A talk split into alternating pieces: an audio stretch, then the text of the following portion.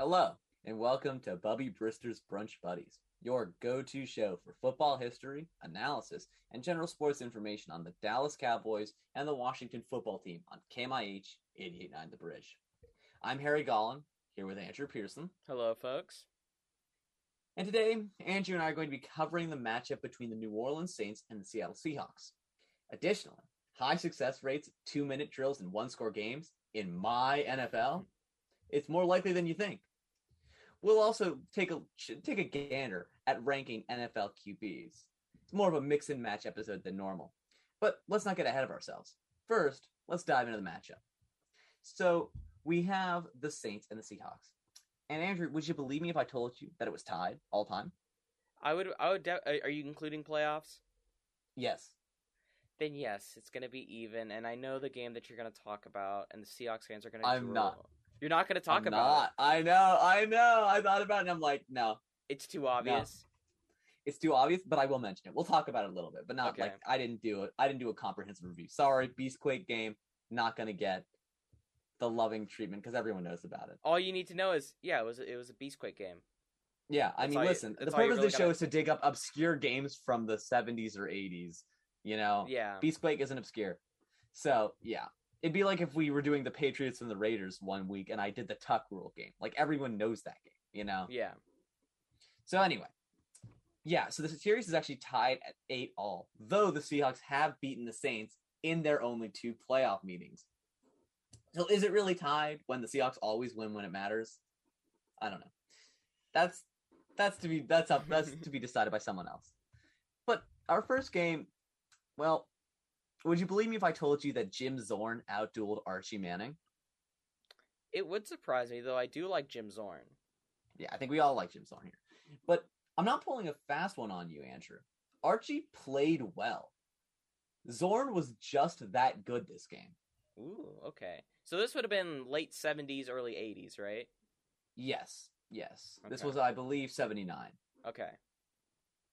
So first quarter, Archie runs for a touchdown from 4 yards out.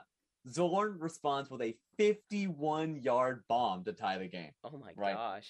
Jim Zorn was just in sicko mode, as the kids say. Second quarter, the two QBs trade touchdown passes, but Seattle gets a field goal and a rushing touchdown to give them a solid 24-14 lead heading into half. So then the offenses go silent in the third quarter, with the exception of a Saints field goal to make it a one-score game. But how do I say this? Archie Manning drives New Orleans down the field and sets up a short touchdown run. Right? He's doing good. Great game from Archie. Jim Zorn responds by finding Steve Largent for a second time in the end zone, and then a short toss to Brian Peets for good measure, burying the Saints and giving the Seahawks the 38-24 win. You mean Kansas Congressman Steve Largent? Is he really? No, he became an actual congressman. Did he? Yes. Yeah, I didn't know that. I just know he's a good Hawks receiver. I don't know if he. I forget if it was like Kansas or Nebraska or something, but he actually did become a Republican congressman. Wow. Yeah. Well, so let me make this clear. Jim Zorn threw for 384 yards, 4 touchdowns, no picks, passer rating of 150.8. This is in the late 70s, folks. This is Aints era football. Well, yeah, we'll get into the Aints, but that's okay.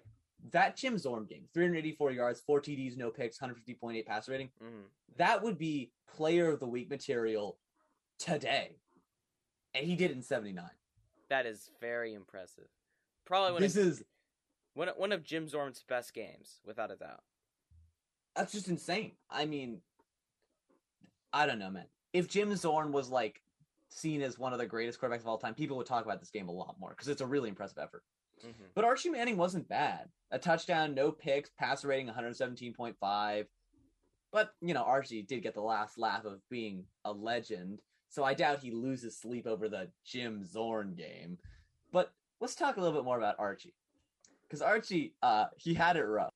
The Saints might have been called the Saints, but Archie, he was more of a martyr, actually. So let me just go over some Archie stories, right? In his Saints career, he was sacked over 330 times. Over how many years? That would have been 8 till 82. I think that's like 11 years. So here, let me do some quick maths. So 330 divided by 11 years, that is at least 30 sacks a year. Yeah. Which is not bad. Good. Not good. And it was so bad that opposing linemen, specifically the story most comes up with Jack Youngblood, but it's mentioned that other guys did this too. They would just go easy on him because he was that poorly protected by his offensive line. Oh my gosh. How would they even go easy on him? They first of all, they helped him up. But second of all, by the time they were on their fourth sack of the day, they would not lean into it, you know? Because it's just not good. But he won NFC Player of the Year from UPI, United Press International, in 1978. Guess what the Saints' record was that year? Was this during the 16-game schedule era, or was it less? It's 16-game, yeah. Probably 3-13, if even. Okay, whoa. Okay, calm down, Andrew. This is the pinnacle of his Saints' tenure for team success. No, this is still Aints era football, right? Yeah, but this is his best year for team success with the Saints. This is the peak of Archie Manning winning team football with the Saints. Okay, so 7-9? Yeah, that's exactly right. He won Player of the Year honors from a press agency for a 7-9 season. I mean, you just feel bad for the guy. He retired, never having gone to the playoffs or even playing on a winning team. That's how bad the Saints were, folks. For Seattle sports fans like myself, he basically had Felix Hernandez's career, but somehow even worse. Because at least Felix, he was on some winning teams, you know? Mm-hmm. He got close, 2014 and 2016. So, I don't know what to say. This was really bad. So, let's flash forward to 1997. Seahawks are 6-4 with Warren Moon under center. They're facing off against the 3-7 Saints, quarterbacked by Heath Shuler. Nobody scores in the first quarter because, why would they, Andrew? In the second quarter, the offense explodes. Todd Peterson kicks a field goal, and Darrell Williams has a pick six, which gives Seattle a 10-0 lead. But with less than a minute before halftime, Saints get a touchdown, make it 10-7. In the third quarter, the offenses don't score at all. This is the second quarter in the entire game where they don't score. So in the fourth, Ray Zellers broke the plane for the second time in the game to put the Saints up 14-10, and a field goal gave them a full 7-point lead. With his back against the wall, Moon drives down the field late and gets a 34-yard touchdown pass to send it to overtime. What an undeserving game to go to overtime. Yeah, but the reason I bring this up is because, Andrew, it's exciting, right? I mean, there's been comebacks, right? Allegedly. So it's a close game, right? How do you think it went down in overtime? Please tell me they tied. No, wait, no. You already revealed that they didn't tie. No ties. They didn't tie. It's even worse, Andrew. No. Don't tell me it was a safety. No, it was not. I wish. No, that would be good and funny and interesting. What is spectacular about this game is how terribly it ends. Not as an, oh, somebody made a terrible mistake, but as an, oh my god, how is it even possible for a game to end like this? This is a terrible flaw in the rules. It ends 17 seconds into overtime on a Saints field goal. That's it. 17 seconds left? No, 17 seconds in, as in, it's 17 seconds from the start of the overtime period. I was double checking with you because I could not believe that you actually meant that. Yeah, I know. What happened? They just kicked the field goal because it's 97 rules, you know?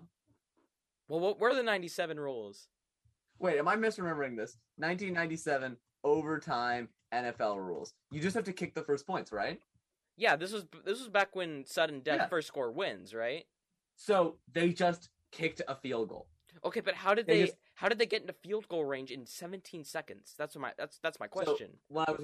So, the box scores are a little limited from 97, but basically they just got the ball, threw downfield, and kicked a field goal. That is awful. In 17 seconds. I can't believe that. 17 seconds. Imagine you get up, right? You want to get some snacks for the game. and then by the time you're back, it's over. Warren Moon's like, I brought the team back, man. I just need one chance. Yeah. Not even one chance. Jeez. Oh, that's terrible. Oh. Mm. So, Andrew. Yes. Folks at home, they're dying to know. How's it going to go down this week? So this is actually one of the hardest games to predict for the week, right? Because sure. Let's talk about the Saints first. Let's go with the Saints first. Mm-hmm. This group of Saints are so unapologetically themselves, and they just the way they've been winning this year has been playing very sound, death by a thousand paper cut style football, and it's worked. It's worked to some extent. It's been a little inconsistent, mostly because of Jameis Winston being their quarterback, but they have the potential to play up to competition, right? The Saints The Saints are not bums. But then there's the Seahawks. And they're like the anti-Saints. Instead of being a loaded roster of needing a quarterback, they're a terrible roster with a great quarterback. It's so weird because, obviously Russell Wilson's out now, and he's going to be out for the next couple of weeks. Hopefully he'll be back in like a month or something. And the Seahawks better be saying their prayers right now that he gets back as fast as possible, because Geno Smith ain't it. Okay? Geno Smith is Geno Smith. And you saw it in the Pittsburgh game last week. The Seahawks have to play perfect in order to win with Geno Smith. Yeah. All right? They need to have a consistent running game. The defense needs to step up. The defense needs to not allow that many points. The offense needs to be ahead of the sticks. They need to do this. They need to do that. But here's the thing. They're not going to be playing the Steelers' offense every week. Okay? They're not going to be playing Ben Roethlisberger every week, who's been one of the worst starting quarterbacks in the league this year. Yeah. No longer merely at the bottom morally. He's decided to match his play with his moral compass. But here, you can no longer take advantage of a terrible quarterback anymore, because as much as we make fun of Jameis Winston, he's not awful, right? He's not terrible. He's awful at he's awful at times, but he's not completely awful. He has talent. So you're not going to be playing against Ben Roethlisberger anymore, right? And you're going to be playing against one of the best offensive lines in the league, which is the main draw for the Saints this year on offense is their amazing offensive line. You're playing against one of the best offensive lines in the league. Your defensive line is squishy, can't defend anything. You just lost Darryl Taylor for a couple of weeks off the heels of a really scary neck injury. Yeah. So you just lost like one of your only edge rushers, period, and he wasn't even that good to begin with. So wow. So you have it's a terrible line matchup, right? On both sides of the ball, by the way, because the defensive line for the Saints is still really good. So You're gonna be losing up front on the line all game. The Saints' defensive backs are really good. You have Marshawn Lattimore is gonna be on DK Metcalf all game. Okay. And the defensive backs just kind of, it's not that they outclass the Seahawks, but they can keep pace with them. And especially when Geno Smith is the quarterback, well, what are you gonna do? Right? Like, Geno Smith is not gonna have a good game. He's going up against a tough defense that's going to be dominating the line of scrimmage. You no longer have Chris Carson either, by the way. So your run game is going to be shot. It's in these situations that the Seahawks would rely on Russell Wilson to just talent their way out of the problem, right? But Russ isn't on this team anymore. So you're done, right?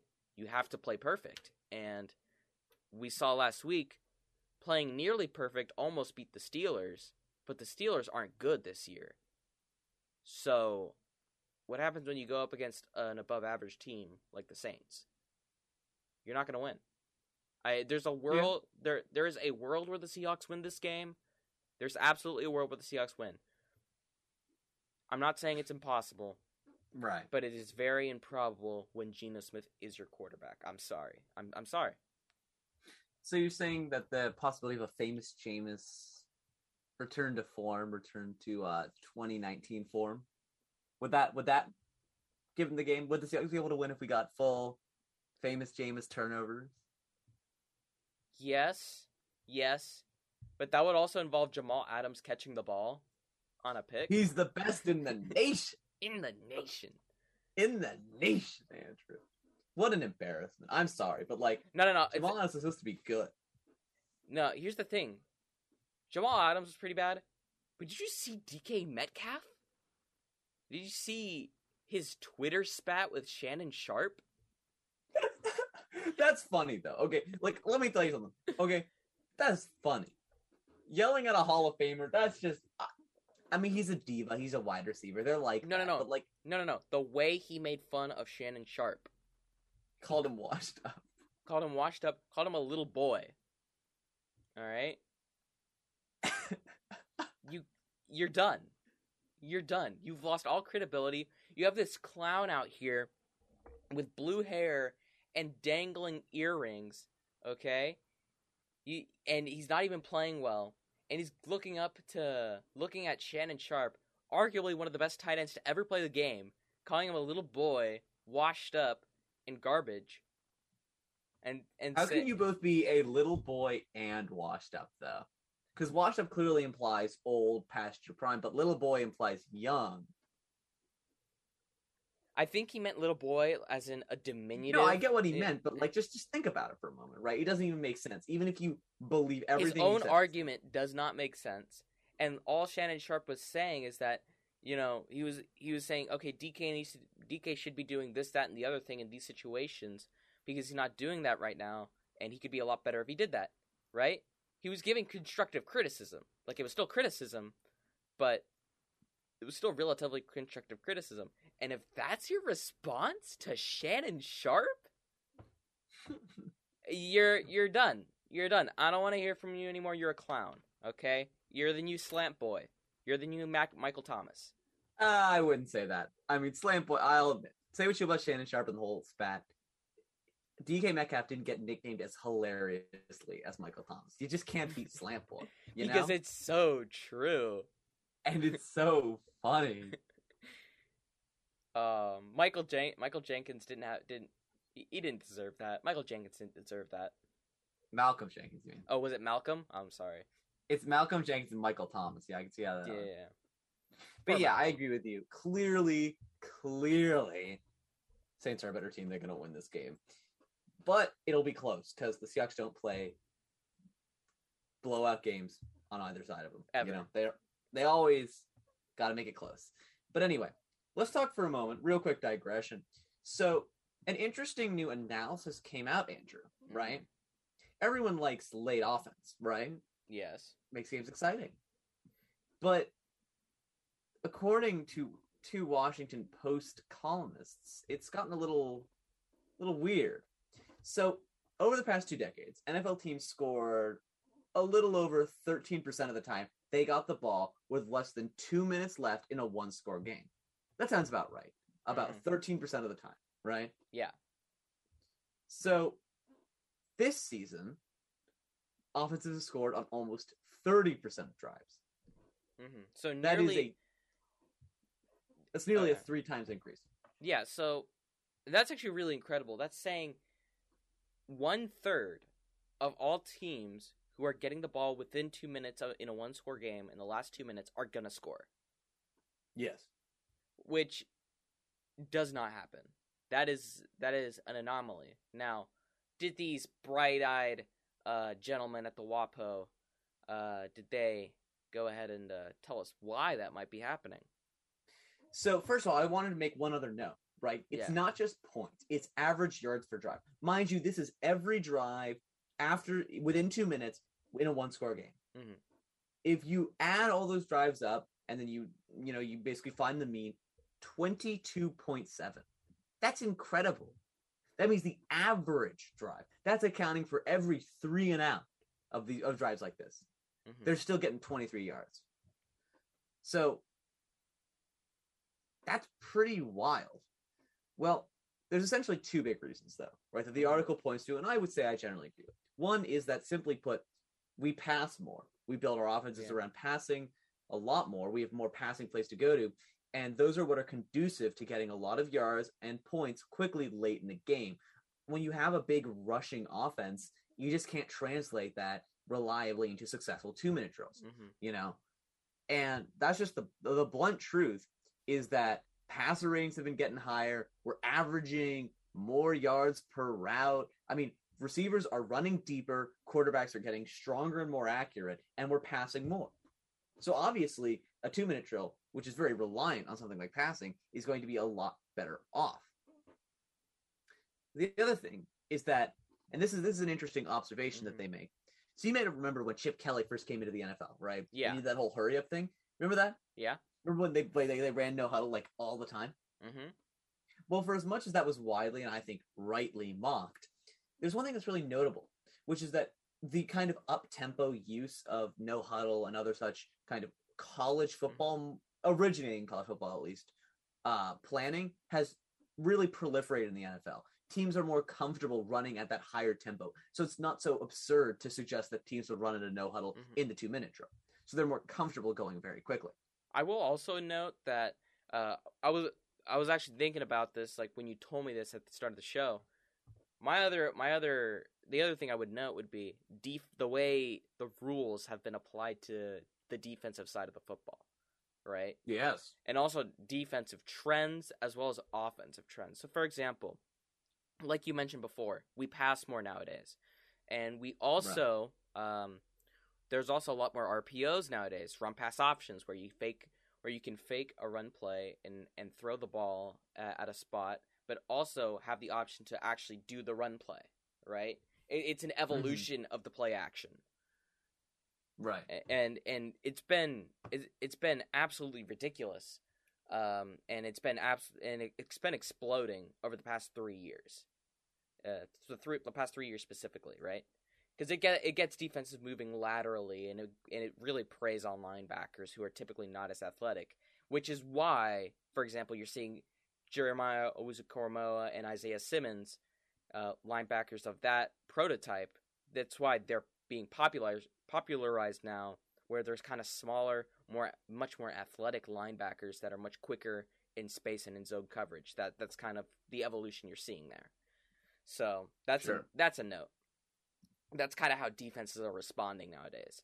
But with RPOs being incredibly efficient and being incredibly effective, even in the current NFL, which the NFL just hasn't been able to fully catch up to yet, or NFL defense haven't fully caught up to it yet. You have that. You have the fact that we pass more, and also you have the fact that defensive trends have been changing as well. There's so much more zone coverage nowadays than there was 10 years ago. Man coverage is becoming more and more of a niche thing.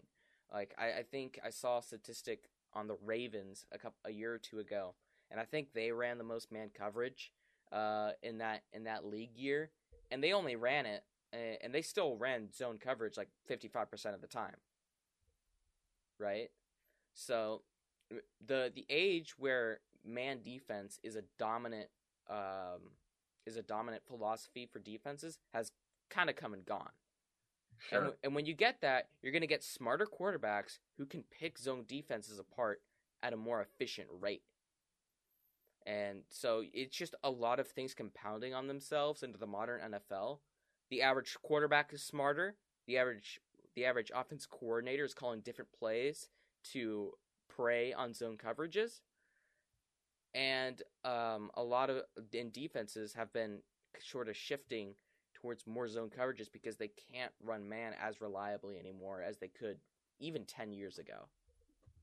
Absolutely. And there's one other thing I will add, right? Mm-hmm. Which is that there's also been certainly... So what the last thing the article really notes is that analytics and the idea of being more aggressive has changed the way games look, right? Mm-hmm. So drives are just more successful because there are more opportunities for them to happen, and offenses have a better plan to go for it on fourth down, which you have to do in a 2-minute drill, right? Yeah. But since they're doing it all game and they have an idea and they've game planned for this, they're just better at it. And also coaches don't burn timeouts as much as they used to. So unless you're Mike McCarthy, drive alive, or Sean McVay. So, you know, there you go. But yeah, so the point is that there are a number of factors, as you mentioned. So you've got sort of, we're passing more and better. Defensive trends have changed a lot. And you're seeing a lot more aggressiveness on the part of NFL offenses. And that kind of explains the trend. But it's really interesting because I, frankly, to be brutally honest, I don't like that. I don't think that's a good trend for football. I think offense is good, but when almost a third of the time a team gets the ball late, they're going to score. That's not, I don't know if that's necessarily good. I think that says a lot about the defensive environment. That's just not, it's not good anymore, you know? Mm-hmm. I mean, I don't know. I'd like to hear your thoughts on this one, Andrew, but I think that the NFL needs to do a bit of course correction here because I feel like they've kind of overcorrected for what was a pretty offense-like game earlier on. I mean, I think, and I'll reference two sports here to kind of make my comparison, and one of them you're not going to know much about, but let's start with baseball, which I think you are very familiar with, and is something I think you'll notice. So I think the NFL right now is having the opposite problem that the MLB is having. The MLB has experienced sort of an over-centralization on the three true outcomes, which is walks, home runs, and strikeouts, right? And what that has resulted in is less men on base, and less actual plays happening, less steals. So the baseball is staler because the three true outcomes, the only players that are interacting in those interactions are the pitcher, the batter, and the catcher. None of the other nine players on the field even need to worry about that situation in those three true outcomes, right? It just makes for more boring baseball because less plays happen. Now the other one that I was going to mention is actually NASCAR. So NASCAR, this is like late 80s, right? After a scary crash, right? The NASCAR decided, okay, we're going to start putting restrictor plates into the carburetors and into the engines of the cars that we're letting race, so that there is a speed cap now in racing. And the goal of this was to make racing safer, right? And what eventually resulted in this is because everybody was sort of capped at a very similar speed. You see sort of the kind of modernization of NASCAR, where cars, instead of being a little more spread out, you know, because some cars were faster, some cars weren't, and some drivers were more talented than others, and that's what helped them really get by. Now, what you saw was basically L.A. traffic at 200 miles an hour is basically what you saw, like bumper to bumper traffic at these speeds, which was arguably more dangerous because if one guy spins out or hits the wall or something, he's hitting like at least 10, 15 other guys behind him, right? Right. Because everybody's so clumped together. And then later on in 2001, when Dale Earnhardt Sr. tragically passed away, NASCAR decided to completely change its safety protocols. So now there's even more restrictions on speed. There's the tracks themselves are built differently, and there's more safety precautions on the actual walls and stuff. And there's more restrictions inside the car itself. So you got like a different vest and all that stuff, right? But what that has resulted in is less exciting driving. So at the cost of safety, the excitement of the sport has gone down, and that's been one of the very many factors that has made NASCAR's popularity just take an absolute nosedive over the past 20 years. Because back in late 90s, early 2000s, people loved NASCAR. Like, this wasn't just a redneck in Alabama thing. This was an actual, you know, nationwide kind of deal. People cared about NASCAR 20 years ago. They don't now. And I think with the NFL, to kind of bring this all back, right, what the NFL is going to have to start considering is that they've been putting in rules to promote offense for years. At the price of safety is coming at the cost of exciting defense or solid defensive play. And for fans like yourself, Harry, where you want to see defensive plays be made, but you don't want to see Big 12 football every week. Exactly. It's become kind of college football. Yeah. It's like Texas Tech against Oklahoma now. This is what our games are turning into. This is like the Browns-Chargers game a week or two ago. It also reminds me of that Rams-Chiefs game that where both teams scored 50-plus points. Right. It's like there are no defensive stops anymore. Nope. And you are taking what was once a very rare and notable thing of offense and what was really special, and you're normalizing it. And that is something that will, I think, might eventually become a problem. Yeah, so that's just a little bit of an interesting conversation. But Andrew, we also did promise we would rank the QBs. Here we go. I'm so excited. We don't have too much time, so we gotta be brief. Okay, so we're gonna have a couple of tiers here. It's gonna go from A to F. F is interesting / notable backup. So this is kind of like your notable rookies that are really deserve to be backups, or backups that can come in a pinch and are actually, you can start them for a couple of games. So we're not talking about your Trace McSorleys of the world or Will Greers of the world, mm-hmm. right? Those guys aren't gonna kiss a field in the next 5 years unless something drastic happens. This is going to be like your interesting backups that, are worth talking about. D tier is going to be solid / interesting backups that are maybe starting caliber, So this is going to be like young rookies that are really promising but haven't really shown anything yet. Whatever, right? You get that point. C tier is going to be your average tier. I think that kind of speaks for itself, right? Right. Above average is the quarterbacks that we would consider, quote, good. But it's like the good but not good enough tier, right? Mm. And then A tier is the cream of the crop, great quarterbacks in the league. And then if I had an S tier, I would put like the elite quarterbacks in the league. But we'll just know them. We'll just know them at the end, right? All right. Is that clear? Does everybody get the rules of the game? Just generally, A is elite. B is good but not great. C is average. D is solid backup, approaching average, and F is just not good. They're just quarterbacks that you do not want to touch. Now, let's start. Now, the list that I kind of got in front of me might be a little incomplete, but I think it'll be good enough for our purposes. And this again, folks, is to pair with our critique of another quarterback ranking that was not good. So.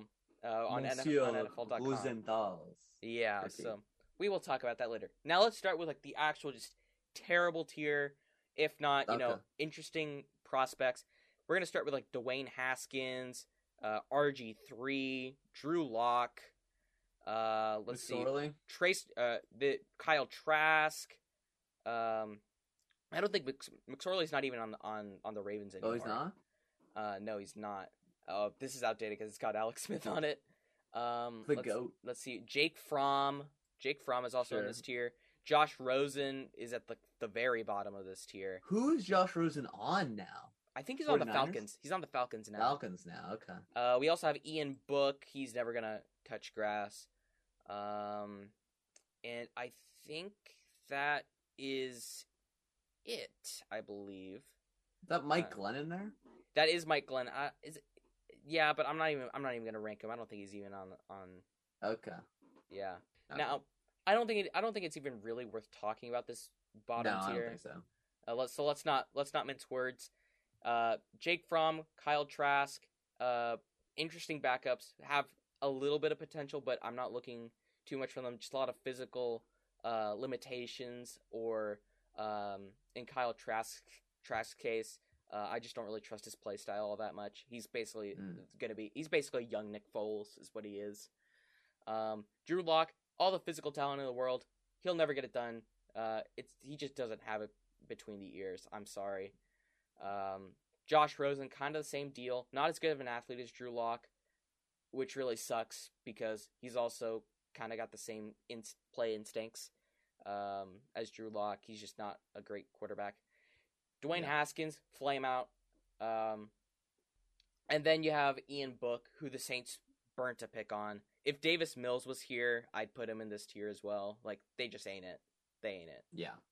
Okay. So now we're in the firmly back up to below average to bad tier. And I am looking at this holistically. So this is like just not only for this year, but also for like the really young guys. Potential to grow into something much better. So let's start. I think at the very bottom here, we're going to start with Trubisky and Foles at the bottom. Yeah. I think it's pretty inarguable. They're playoff quarterbacks, man. Okay? Playoff experience. The only reason they're not in the F tier is because they've just proven more than the guys in F tier. I think that's pretty much it, really. I don't see much future for them. Next, I'm actually going to put Jalen Hurts here. I'm actually going to rank him this low. Because... Okay. So here's my reasoning, right? He has just been awful this year. Outside of the Week 1 game against the Falcons, where he was able to play against one of the worst defenses in the league, his play style has just not translated to the NFL. And let me tell you why. He insists on scrambling. He hates playing in structure. He's always trying to play hero ball. He is always trying to extend a play, even when he doesn't have to. And he just hasn't been able to do it. He hasn't been all that accurate. He continues to run when he needs to throw. He's been skittish in pockets. And he's just been bad. He's been bad. All right, outside of that Week 1 game, he's been bad. So. It was a pretty decent game against the Chiefs, though, didn't he? It wasn't even... Most of that was... 2 touchdowns, 387 yards, 67% completion percentage. That's pretty good. Yeah, I know, but most of that was him taking underneath stuff. It wasn't him making plays. It was him putting in the hands of his playmakers. Like, he doesn't wow me. That's the problem. Sure, but Okay, so here's the thing, right? Yeah. I just don't know if you can honestly put, like, Jordan Love ahead of Jalen Hurts. I just don't know if you can do that. I agree with all of what you're saying, but I just think that a lot of the guys ahead on this list, like Newton, who could do nothing but take underneath stuff. His arm was shot last year, or Jordan Love. I mean, these guys are not – they're not even the same – they're not the same caliber of quarterback. Jalen Hurts is a flawed quarterback. Okay. But – we don't even know if Jordan Love is capable of playing anything approximating NFL football. That's what I would say, right? So I agree with you. Yeah, I think it'd be a little harsh. Okay, I can see that. Now, Jordan Love, this is all a projection of him. That's the thing. True. Because if I'm being honest, he's going to have one of the best arms in the league once he's starting. He absolutely will. Yeah. And I really do believe in him as the future of the Packers once Aaron Rodgers leaves. I really do believe in that. The problem is we haven't seen him at all. So kind of the idea of Jordan Love is what's ranking him so high. Now, I think I will cave to you, Harry, here. I'm going to put Marcus Mariota below Jalen Hurts. Thank you. I guess we put Cam Newton under him. I guess. Because, honestly, if you put in Cam Newton into the Eagles situation, I don't think he does that much better. Right? I don't think so, yeah. I mean... So, I think we're going to put Hurts above Newton and Mariota. I'm going to keep Jordan Love above Jalen Hurts. And here we go. Here's where technicalities come in. I think I'm going to put Andy Dalton here next, right? Okay, I think that's reasonable. Yeah. Do you agree with that? I'm fine with that. I mean, maybe we're sleeping on Andy Dalton a little too hard. I mean, honestly, no. We're gonna put Tua. I gotta put Tua here. Yeah, honestly, I really didn't like Tua. So yeah. I think we kind of have to put him that low, right? And then, do you agree with this last bit? Like, Fields at the top of the tier? Yeah, I think Fields is better. Darnold, Jones. Yeah, I think that's pretty much where they have to be. Okay. So I'm not really sure how you can put Zach Wilson not in this tier. I don't know. Because I love Zach Wilson so much more as a prospect than these guys. Yeah, I guess, but I don't know. I don't think he's played enough good NFL football, in my opinion, to earn his way out of that. That's my opinion. Again, I think we're very different. That you like to project guys, but I'm just kind of looking at what they are right now. You know what they've shown. Mm-hmm. Okay, well, I guess in that sense, we're gonna put. I'm actually gonna lower if that's what we're going with, right? Mm-hmm. I'm gonna lower Trey Lance below Fields. I think that's right. He's so raw. Fields has been pretty raw this year, but Trey Lance is so. Like, the thing is with Fields, he's like a steak that hasn't been cooked yet. Trey Lance is still the deer, okay? He's still living. Like, all the talent in the world, just, he's not ready yet, right? I think, can we agree with that? Right. Yeah. I think that's a fair assessment. And I do kind of have to start speeding ahead here, folks, so let's get it. We're gonna put oh my gosh, I'm blanking on his name now. Wilson. We're gonna put Wilson at the bottom of the C tier. Zach Wilson. Yeah. Let's see who else would I be putting in here? Jared Goff. Yeah, honestly, Jared Goff has been pretty bad. You're gonna drop him below. I'm gonna put him next to Dalton. That's rough, buddy. He's been pretty bad. Yeah. Okay. But yeah, okay. I wouldn't even disagree though. Yeah, that's the thing. You can't really disagree, right? Yeah, Roethlisberger honestly should not be in C tier. He's not even an average quarterback. Oh my gosh, you're right. In fact, he should be below Jalen Hurts. He's been more of a liability than Hurts. Yeah, honestly, right. You're right. Yeah, I know. I know. I kind of have to start speeding along here. So yeah, that's all right. All right. Let's see here. Let's see here. Trevor Lawrence is probably in the average category. Top of it though. Yeah, he's been good, but he hasn't really done that much. Mac Jones. Solid. Bridgewater. Bridgewater is what Bridgewater is. Matt Ryan, honestly, has not been that great this year. He could be towards the top end of it, couldn't he? I'm not sure. I think I'm going to put him at the bottom of B. Okay, fair enough. And I think that's kind of it. Yeah, that is kind of it. So let's start ranking these guys. So At the bottom of the C tier, we're going to have Zach Wilson. Yeah, that's fair. Just because he hasn't shown enough yet. He's not played very well. I mean, yeah, he's shown flashes, and yeah, he's playing on the Jets, but you got to play well at least a little bit, you know? Ryan Fitzpatrick is also going to be next. Yeah. Just inconsistent backup. We all love Fitzpatrick, but, you know. Injuries, I mean, it's rough on him. Next, we're going to have Bridgewater, Teddy Bridgewater. Yeah. Who has had his moments, but he's still Teddy Bridgewater, so not too much to say there. I'm actually going to put Gardner Minshew ahead of... Yeah, I think that's right. I'm going to put Minshew ahead of Jimmy G. Wow, that's a little high on Minshew, to be honest. I am very high on Minshew. I love Minshew. I've not watched a lot of Minshew tapes, so I will defer to you there because I don't really like Jimmy G that much. I just think he has more of an it factor than Jimmy G and about the same physical traits, but I also think he's a lot smarter and more accurate than Jimmy Garoppolo. So that's why I'm putting him in there. And honestly, the Eagles should probably turn to Minshew here pretty soon because Jalen Hurts has been so bad. Mm. So I'm gonna have Mac Jones because he's just shown a lot more than the other guys. Definitely. Then we're gonna have. Do you want Lawrence or Wentz next? Wentz has played pretty well though. That's the thing. He's actually not bad. So by my standards, which is more focusing on what are they right now, I'd say Wentz is ahead. But if you want to heavily factor in potential, then yeah, Lawrence is ahead of him. Okay, I think that's fair. So it's a real toss up there, though. Oh my God, Drew Brees is still on this list. Oh my God, I'm sad now. I'm sad now. Okay. Alrighty. If Jameis Winston was in this list, by the way, folks, he'd be at the bottom of C.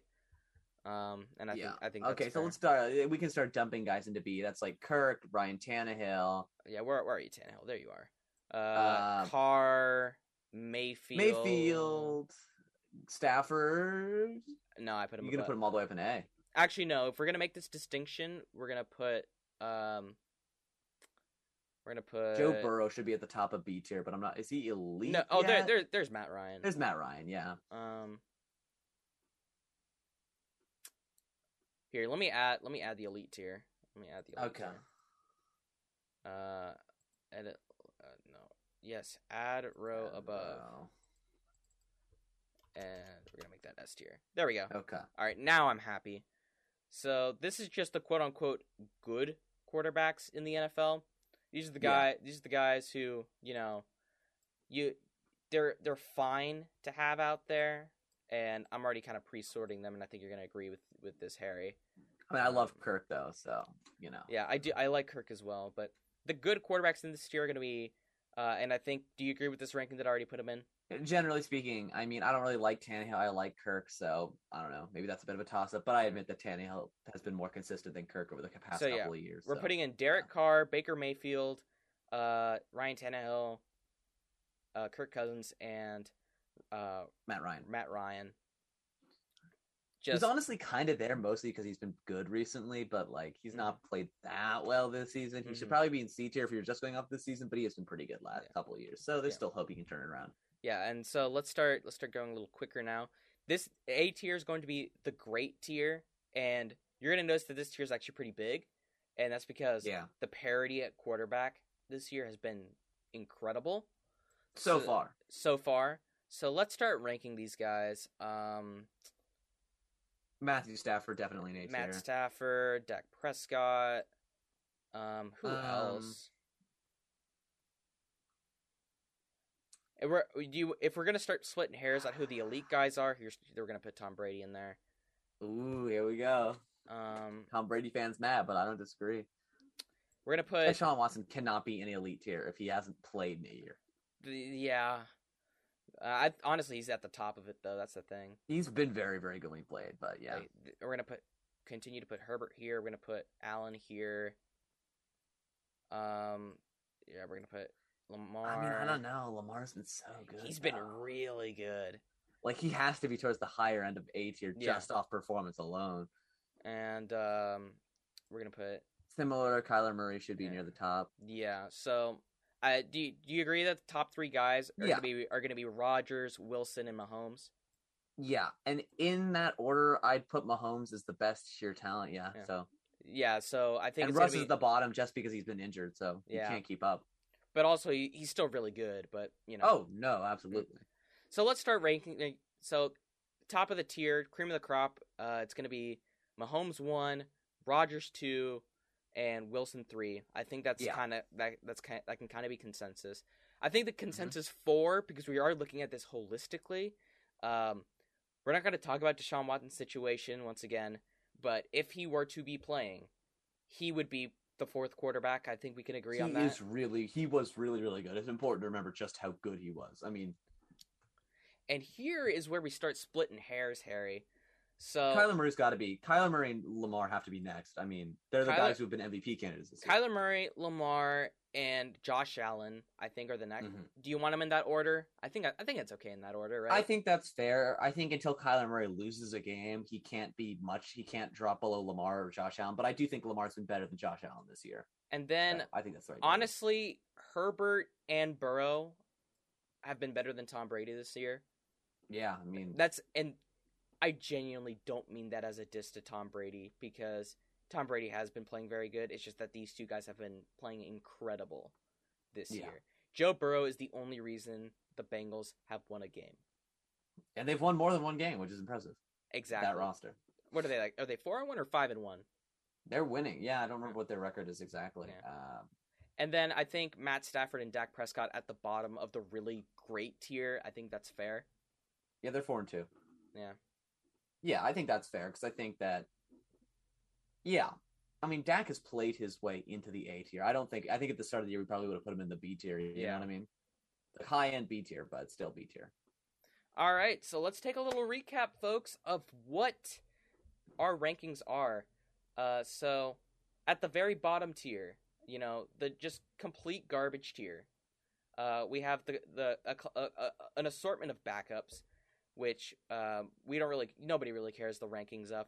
If we can start with we have Jake Fromm, Kyle Trask, Drew Locke, Josh Rosen, Dwayne Haskins, RG3, Ian Book, and maybe we're forgetting a guy or two, but who really cares? Yeah, I think that's pretty fair. Yeah. Now in the D tier, starting from best to worst, we have Justin Fields, Trey Lance, Sam Darnold. We also have Daniel Jones, and then below him we have Jared Goff, Andy Dalton, Tua Tagovailoa, Jordan Love, Justin Herbert. Hot take. I meant Jalen Hurts. And the worst starting quarterback in the league this year, Ben Roethlisberger. By the way, if Taylor Heinicke were in this list, I'd probably put him like right under Jared Goff or right above Jared Goff. Yeah, I think that's where I'd put him too. Yeah, and then after that we have Cam Newton, Marcus Mariota, Mitchell Trubisky, and Nick Foles. Is that fair? Yep, I think that's fair. I think that's pretty reasonable. And D tier, that is the interesting backup to high end quarterback prospect. So there you go. Considerably below average, but not in such a devastating way. If you put this guy out there, you're probably not winning games because of him, and he's probably dragging you down, but not so much. Yeah, like not like you're looking to upgrade, but it's not an emergency. I mean, situation. You can win games despite him. Yeah, but you're not going to win games because of him.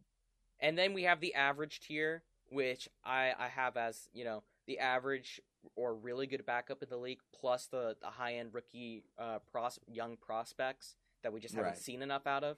So to top this tier, we have, and this is a guy who's going to be rising all year, Trevor Lawrence, no surprise there.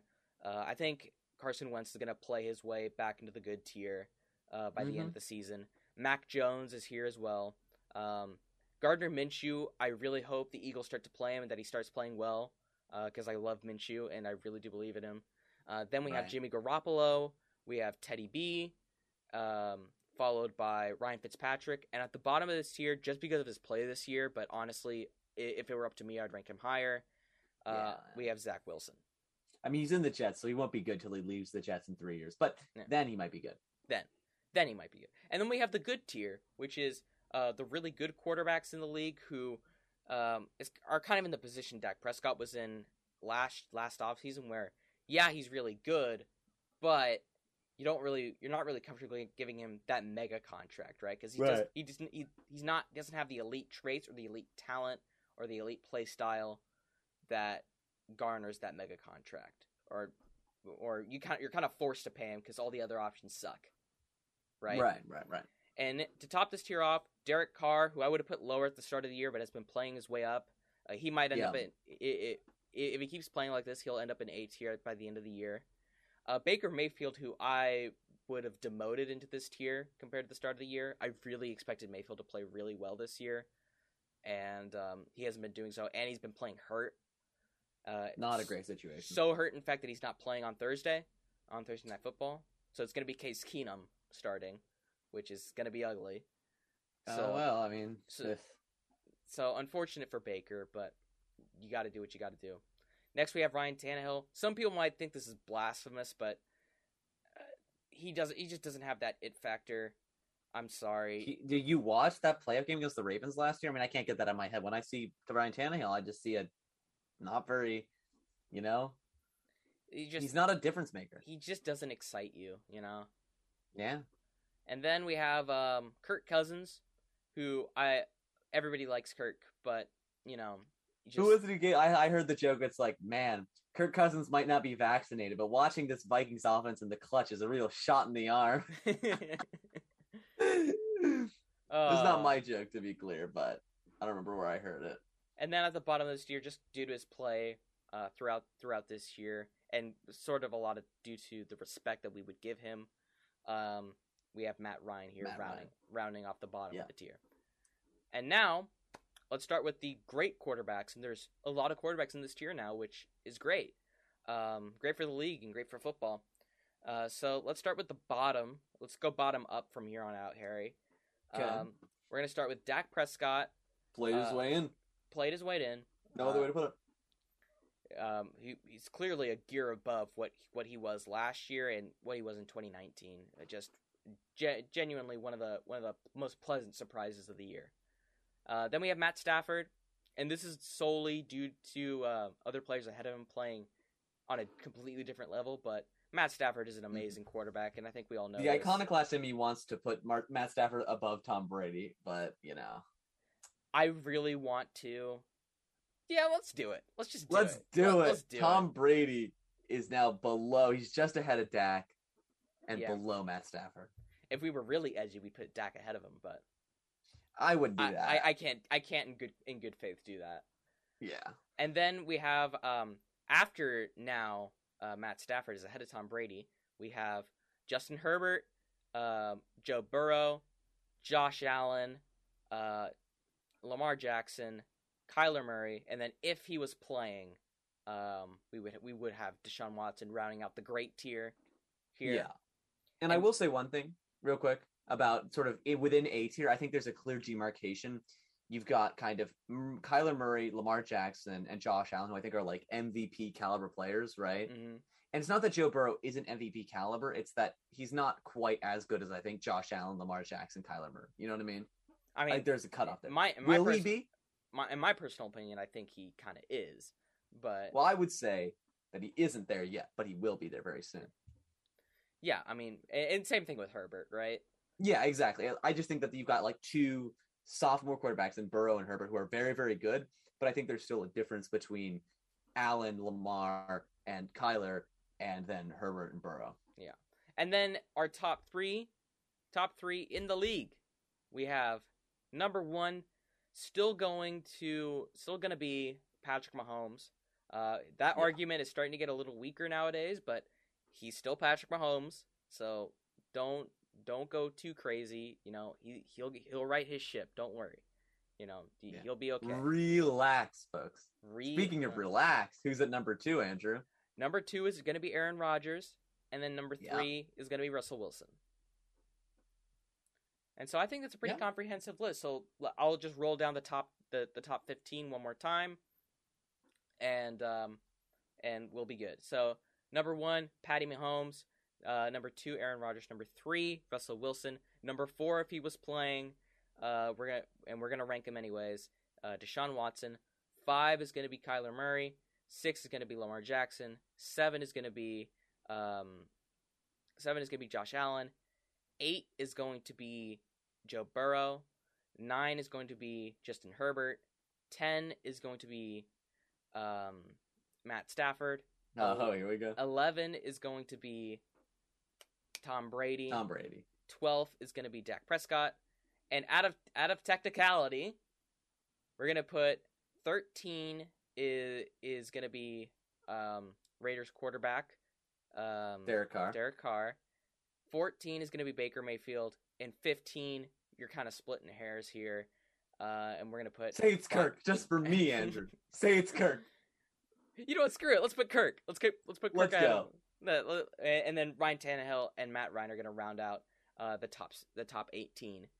But there you go. There you go, folks. That is our list. Hopefully that is better than the list we talked about earlier today that just broke my mind. Well, let's find out, shall we? Let's find out. But thank you all so much for listening. Harry, would you like to close us out here? Sure. Thanks so much for listening to this episode of Bubby's Brunch Buddies.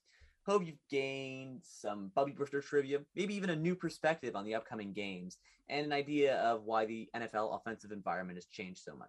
Thanks again for listening. Have a great evening